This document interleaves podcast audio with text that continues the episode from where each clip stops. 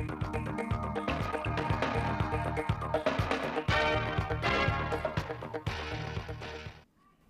chào quý vị và các bạn đến với bản tin thời sự trực tiếp 10 giờ ngày 16 tháng 12 của Đài Phát thanh và Truyền hình Thanh Hóa. Chương trình đang được thực hiện trực tiếp trên 6 FM, tần số 92,3 MHz. Thưa quý vị và các bạn, đến thời điểm này, tín dụng trên địa bàn tỉnh Thanh Hóa đã có sự tăng trưởng nhanh hơn so với giai đoạn đầu năm và đạt khoảng 6%. Các ngân hàng dự báo nhu cầu tín dụng dịp cuối năm sẽ tăng trưởng mạnh, dự kiến khoảng 2% mỗi tháng. Hiện các ngân hàng đang tích cực triển khai các giải pháp để tiếp tục kéo giảm lãi suất cho vay. Đáng chú ý, với những ngân hàng có mức tăng trưởng tín dụng tốt hơn bình quân chung, ngoài giảm lãi suất thì còn phải đổi mới cách làm, sớm thiết kế những gói tín dụng phù hợp với nhu cầu và điều kiện của từng đối tượng. Tính đến hết tháng 11, tổng dư nợ trên địa bàn tỉnh Thanh Hóa đạt 187.000 tỷ đồng, tăng khoảng 6% so với đầu năm. Mặc dù năm 2023 thị trường có nhiều biến động, nhưng ngành nông nghiệp Thanh Hóa vẫn có mức tăng trưởng ấn tượng, toàn diện nhất từ trước đến nay đạt 4,16%. Đây là kết quả của sự chuyển biến mạnh mẽ từ tư duy sản xuất nông nghiệp sang tư duy kinh tế nông nghiệp, tạo ra giá trị gia tăng trên một đơn vị diện tích.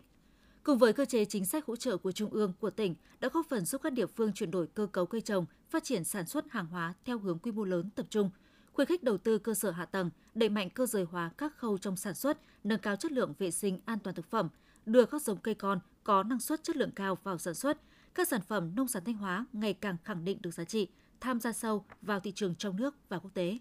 Chi cục An toàn vệ sinh thực phẩm tỉnh Thanh Hóa vừa tổ chức hội nghị tập huấn chuyên môn về an toàn thực phẩm năm 2023. Tại hội nghị, hơn 100 đại biểu là lãnh đạo, chuyên viên phụ trách công tác an toàn thực phẩm thuộc Văn phòng Hội đồng Nhân dân, Ủy ban Nhân dân về Trung tâm Y tế 27 huyện, thị xã, thành phố trong tỉnh đã được lãnh đạo Chi cục An toàn vệ sinh thực phẩm tỉnh Thanh Hóa triển khai một số văn bản mới về công tác đảm bảo an toàn vệ sinh thực phẩm của Bộ Y tế và Sở Y tế Thanh Hóa. Ngoài ra, các đại biểu và học viên đã trao đổi thảo luận những điểm mới trong các nghị định của chính phủ, những vướng mắc bất cập trong hoạt động thực tiễn để hiểu rõ hơn các nội dung văn bản quy phạm pháp luật về an toàn thực phẩm.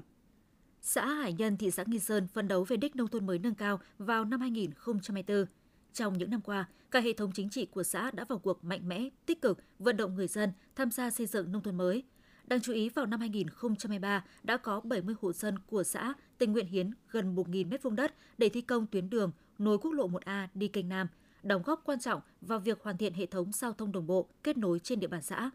Nhờ sự góp sức của người dân, đến nay tuyến đường nối quốc lộ 1A đến kênh Nam trên địa bàn xã Hải Nhân đã triển khai thi công được 730 m trên tổng số 1,75 km chiều dài tuyến, đạt khoảng 42%.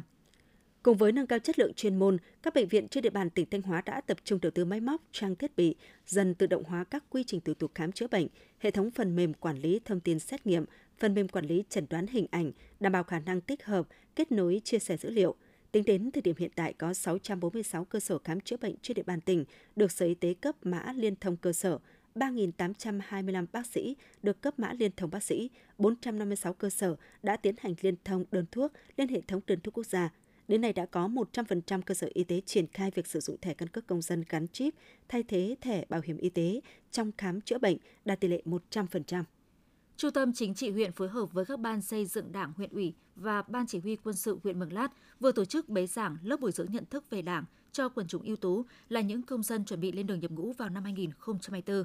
Tham gia lớp học trên có 46 học viên là những công dân chuẩn bị lên đường nhập ngũ năm 2024 đến từ Đảng bộ các xã, thị trấn trên địa bàn huyện. Trong thời gian 5 ngày, từ ngày 11 đến ngày 15 tháng 12 năm 2023, các học viên sẽ được nghe các giảng viên truyền đạt các nội dung chuyên đề như khái quát lịch sử Đảng Cộng sản Việt Nam, cường lĩnh xây dựng đất nước trong thời kỳ quá độ lên chủ nghĩa xã hội, học tập và làm theo tư tưởng, đạo đức, phong cách Hồ Chí Minh, phấn đấu trở thành đảng viên Đảng Cộng sản Việt Nam, giới thiệu những truyền thống của quân đội nhân dân Việt Nam. Ban chỉ huy quân sự huyện Lang Chánh phối hợp cùng cấp ủy chính quyền các xã Giao Thiện và Tân Phúc tổ chức lễ khánh thành và bàn giao 4 nhà đại đoàn kết tặng gia đình ông Phạm Văn Phấn, thôn Ngựu Tuột, xã Giao Thiện và gia đình ông Lương Hồng Tuyên, thôn Tân Thủy, gia đình ông Lê Văn Ánh, thôn Tân Tiến và gia đình bà Lê Thị Quý, thôn Tân Bình, xã Tân Phúc. Tại buổi bàn giao, lãnh đạo Ban chỉ huy quân sự huyện Lang Chánh đã trực tiếp trao số tiền 80 triệu đồng của Bộ Quốc phòng trích từ quỹ vì người nghèo do cán bộ chiến sĩ trong toàn quân đóng góp cho từng hộ. Lãnh đạo huyện ủy Lang Chánh trao số tiền 1 triệu đồng của huyện ủy, Hội đồng Nhân dân, Ủy ban Nhân dân, Mặt trận Tổ quốc huyện cho các hộ gia đình. Chỉ còn hơn một tuần nữa là đến lễ Giáng sinh. Những ngày này, tại các điểm vui chơi giải trí, quán cà phê đã bắt đầu trang hoàng rực rỡ và làm quà tặng, thu hút đông đảo người dân, đặc biệt là các bạn trẻ đến vui chơi chụp ảnh. Để Giáng sinh trở thành sự kiện ý nghĩa mang tính cộng đồng, nhiều đơn vị kinh doanh dịch vụ du lịch trên địa bàn tỉnh Thanh Hóa đã tổ chức lễ hội thắp sáng cây thông Noel sớm với nhiều hoạt động thú vị, mang đến những trải nghiệm mới lạ, độc đáo cho người dân và du khách. Giáng sinh là một ngày lễ lớn của người Công giáo, tuy nhiên từ nhiều năm nay, mùa Giáng sinh đã trở thành lễ hội của cả cộng đồng, bởi từng con đường, từng góc phố, đầu đầu cũng đã khoác lên mình khung cảnh lung linh, rực rỡ, đem lại cho mọi người cảm giác sum họp, an lành. Để đảm bảo an ninh trật tự dịp Tết Nguyên đán năm 2024, lực lượng công an huyện và các xã thị trấn trên địa bàn huyện Bá Thước sẽ tăng cường nhiệm vụ đảm bảo an ninh các tuyến lĩnh vực địa bàn trọng điểm, không để xảy ra đột xuất bất ngờ, không để hình thành các tổ chức chính trị đối lập phá hoại, phá rối an ninh trật tự, bảo vệ an toàn tuyệt đối các mục tiêu trọng điểm, các sự kiện chính trị, kinh tế, văn hóa, đảm bảo hoạt động vui xuân đón Tết của nhân dân. Lượng công an huyện Bá Thước quyết tâm phòng ngừa, tấn công trấn áp quyết liệt các loại tội phạm, đảm bảo trật tự, an toàn giao thông, trật tự công cộng, phòng chống cháy nổ, dịp Tết Nguyên đán và các lễ hội đầu năm. Tiếp theo là những thông tin trong nước. Chính phủ vừa ban hành nghị định sửa đổi một số điều về tuyển dụng và quản lý viên chức, trong đó sửa đổi tiêu chuẩn, điều kiện đăng ký dự xét thăng hạng chức danh nghề nghiệp. Với nghị định này, chính thức bỏ thi thăng hạng viên chức, thay vào đó là xét thăng hạng. Viên chức được đăng ký dự xét thăng hạng lên chức danh nghề nghiệp cao hơn liền kề khi đáp ứng đủ các tiêu chuẩn, điều kiện. Việc bỏ thi thăng hạng chức danh nghề nghiệp viên chức và giữ xét thăng hạng được sự đồng tình ủng hộ cao của các bộ ngành địa phương và đội ngũ viên chức. Tháng 9 năm 2024, Bộ Thông tin và Truyền thông sẽ tắt sóng công nghệ 2G để thúc đẩy chuyển đổi số quốc gia. Hiện nay cả nước còn khoảng 15 triệu thuê bao 2G đang hoạt động. Các nhà mạng cam kết hỗ trợ tối đa người dân chuyển từ 2G lên 4G. Đại diện nhà mạng Viettel cho biết, Viettel hỗ trợ dịch vụ một phần giá cước cho khách hàng, đưa giá dịch vụ 4G về mức rất thấp, tiệm cận thậm chí là thấp hơn dịch vụ 2G hiện nay, phù hợp với nhu cầu của khách hàng. Viettel cũng hỗ trợ đến 50% giá máy điện thoại cho khách hàng chuyển đổi từ 2G lên 4G. Còn VNPT sẽ tặng smartphone trợ giá cho những khách hàng đang sử dụng 2G only, sinh sống ở một số khu vực vùng sâu, vùng xa để giúp người dân chuyển đổi sang công nghệ 3G, 4G. Bộ Công an vừa tổ chức đại hội thành lập Hiệp hội Thể thao Công an Nhân dân Việt Nam nhiệm kỳ 2023-2028. Tại đại hội, đại diện Bộ Nội vụ công bố quyết định cho phép thành lập Hiệp hội Thể thao Công an Nhân dân Việt Nam. Đại hội lựa chọn và bầu ra 21 đại biểu tiêu biểu, đại diện cho gần 1.100 hội viên trên cả nước tham gia ban chấp hành hiệp hội. Đại hội thành lập Hiệp hội Thể thao Công an Nhân dân Việt Nam là sự kiện đánh dấu bước chuyển mình của thể thao Công an Nhân dân, hứa hẹn ngày càng phát triển, đóng góp tích cực cho nền thể thao nước nhà. Thưởng Tết năm nay sẽ không cao và có khả năng ngang bằng năm trước, bình quân khoảng từ 6 đến 6,5 triệu đồng một người. Thông tin trên là nhận định của ngành lao động trong bối cảnh doanh nghiệp vẫn còn nhiều khó khăn do những tác động từ tình hình kinh tế thế giới. Tổng Liên đoàn Lao động Việt Nam nhận định đa số doanh nghiệp sẽ thưởng một tháng lương 13 và sẽ có doanh nghiệp không có thưởng Tết. Tổng Liên đoàn Lao động Việt Nam đang tích cực chuẩn bị cho chương trình Hành trình Tết Công đoàn Xuân 2024, tạo điều kiện để đoàn viên, người lao động về quê đón Tết. Theo đó sẽ có 3 chuyến công đoàn Xuân 2024 miễn phí đưa hơn 670 đoàn viên, người lao động làm việc tại các tỉnh, thành phố phía Nam về quê đón Tết tại các tỉnh, thành phố phía Bắc. Cùng với đó sẽ có chuyến tàu công đoàn Xuân 2024,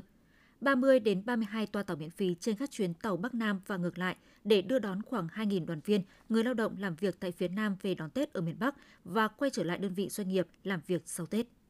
Tại Hà Nội vừa diễn ra họp báo công bố chuỗi chương trình cộng đồng Tết Giáp Thìn năm 2024, trong đó bao gồm các hoạt động vui chơi và trao hơn 10.400 phần quà Tết cho đối tượng công nhân lao động, ngư dân và bộ đội biên phòng, bộ đội vùng biển tại 25 tỉnh thành trên cả nước. Theo đó, chương trình được triển khai đồng loạt từ ngày 6 tháng 1 năm 2024 đến ngày 5 tháng 2 năm 2024 với sự đồng hành của các tỉnh thành đoàn, chính quyền địa phương tại 25 tỉnh thành để trao 10.400 phần quà Tết đến các đối tượng thụ hưởng, với tổng ngân sách dành cho quà tặng Tết lên đến 7,4 tỷ đồng. Mỗi phần quà bao gồm một túi nhu yếu phẩm ngày Tết trị giá 400.000 đồng và bao lì xì tiền mặt 300.000 đồng. Theo Trung tâm Dự báo Khí tượng Thủy văn Quốc gia, hôm nay ngày 16 tháng 12, bộ phận không khí lạnh mạnh đã tiến sát đến biên giới phía Bắc nước ta. Trong đợt không khí lạnh này, nhiệt độ thấp nhất về đêm và sáng sớm ở Trung Bộ, vùng Đồng bằng Bắc Bộ và Bắc Trung Bộ phổ biến từ 11 đến 14 độ C, khu vực vùng núi Bắc Bộ phổ biến từ 7 đến 10 độ C, vùng núi cao có nơi dưới 3 độ C. Bắc Trung Bộ trời rét đậm, vùng núi Bắc Bộ rét hại, vùng núi cao có khả năng xảy ra mưa tuyết và băng giá. Cảnh báo hiện tượng rét đậm, rét hại này có thể kéo dài sau ngày 20 tháng 12. Những thông tin vừa rồi cũng đã khép lại chương trình thời sự của Đài Phát thanh và Truyền hình Thanh Hóa. Xin kính chào tạm biệt và hẹn gặp lại.